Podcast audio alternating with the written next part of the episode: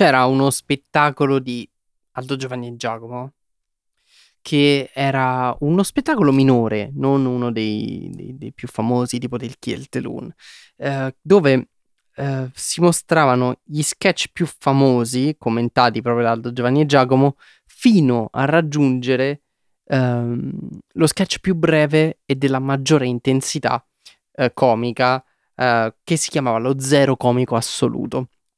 Eh, lo zero comico assoluto alla fine era eh, Tafazzi che si dava la martellata sui coglioni. Però, mh, mm, che tra l'altro hanno fatto anche un videogioco di questa roba. Quando chiudo la registrazione andrò a cercarmelo. Madonna mia, quanto sto svaccando in questa ultima puntata di più aggiungi alla lista. E appunto, essendo l'ultima puntata, ho dovuto cercare lo zero perfetto di tutta questa lista di 40 contenuti che vi ho eh, consigliato di aggiungere alla propria lista, alla vostra lista di cose da recuperare. E quindi ho cercato una cosa che sia contemporanea, che abbia vissuto sulle piattaforme digitali, ma che sia anche fondamentale, una cosa che da non perdere in maniera assoluta, però anche qualcosa che magari non tutti abbiamo, avete, hanno visto. Parlando di zero comico assoluto, eh, per citare il Tafazzi di prima, eh, lo zero è un punto di svolta, un punto di ripartenza, un, un qualcosa che magari non cambia eh, la storia per gli ascolti che raggiunge, ma la cambia in quanto a creazione di un nuovo linguaggio. È successo in molti punti della lista che vi ho letto, uh, The Morning Show che ci ha fatto capire che Apple poteva fare certe cose, vittima degli eventi, per, farci, per averci fatto capire che gli youtuber facevano sul serio e volevano fare quel mestiere, ma anche da grande che ha portato un linguaggio molto più contemporaneo sulla, su, sulla Rai, i Muppet che hanno preso un contenuto per bambini e l'hanno allargato fino a portarlo ai, ai, ai grandi, Hamilton con il musical o Tic Tic Boom, uh, Be Kind Rewind per il metacinema, Harry Potter in versione audiolibro, uh, tutti i documentari che vi ho consigliato, gli special, ma se c'è un contenuto che ha cambiato il modo di comunicare, il modo di fare televisione o audiovisivo in generale, soprattutto per le piattaforme, in Italia non possiamo prescindere da quella enorme rivoluzione che è stata neanche tre anni fa e ci sembra che sia lì da sempre una pezza di Lundini. Una pezza di Lundini è un programma nato per sbaglio perché non si poteva fare una nuova stagione di battute a causa del Covid. Battute è questo programma fuori di testa, con un tavolone pieno di stand-up comedian o di comici che, sollecitati da Riccardo Rossi seduto a capotavola, eh, alle notizie del giorno rispondevano con delle battute. Facile, lineare, poi c'erano gli inserti di stand-up, gli inserti di gag, eh, le, i finti collegamenti, era qualcosa di meraviglioso che potete recuperare anche questo su RaiPlay. Ma una pezza di Lundini nasce come programma supplente per antonomasia e nella prima stagione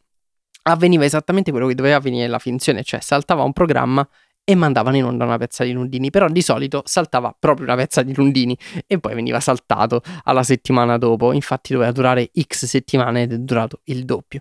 Ma una pezza di Lundini più che in televisione ha avuto una seconda, terza, quarta, quinta vita sui social network e ehm, appunto sulla piattaforma RaiPlay, che già vi ho detto essere la mia piattaforma preferita in assoluto, ma i linguaggi che sono stati portati in televisione nella generalista da una pezza di Lundini,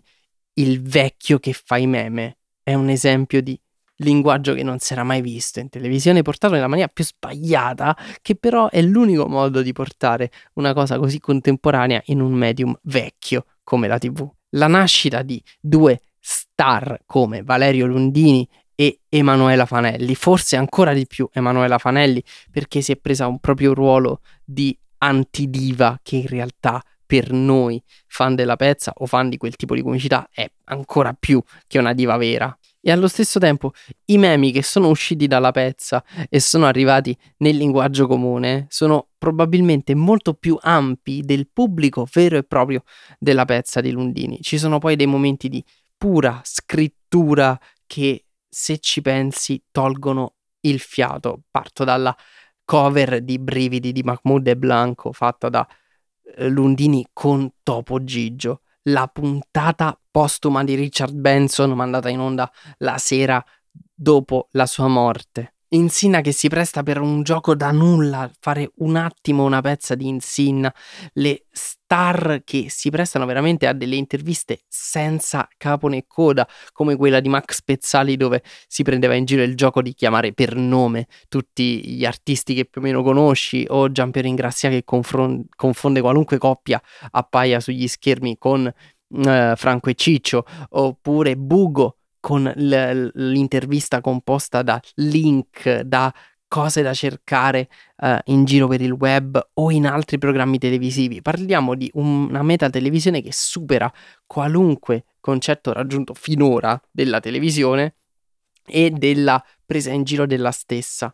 uno degli autori che veramente hanno fatto la storia della TV italiana come Benincasa che ha fatto Libero, ha fatto Carramba, ha fatto di tutto, Giovanni Benincasa che si presta come parte integrante dello spettacolo con quello spezza, che vuol dire proprio il backstage che interrompe il flusso della TV che dovrebbe essere teoricamente tutta bella, precisa, perfetta, senza una sbavatura, mentre la pezza è un'unica enorme sbavatura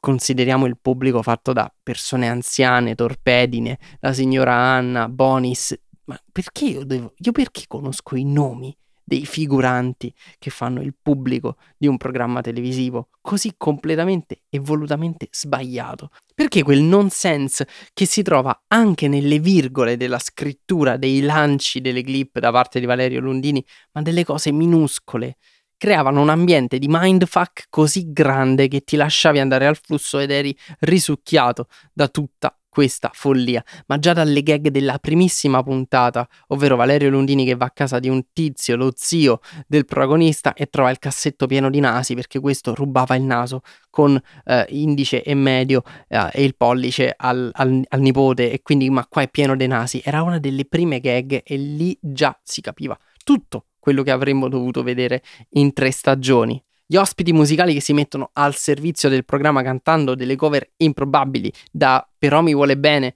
una canzone sulla violenza domestica cantata da Francesca Michelin, Barbara di Enzo Carella cantata da Fulminacci, altri giochi di parole stupidi eh, con gli stacchetti dei Vazzanicchi, tipo mm, l'ho riguardato qualche giorno fa la puntata con Bugo, loro suonano un pezzo delle Hall, cioè buco in inglese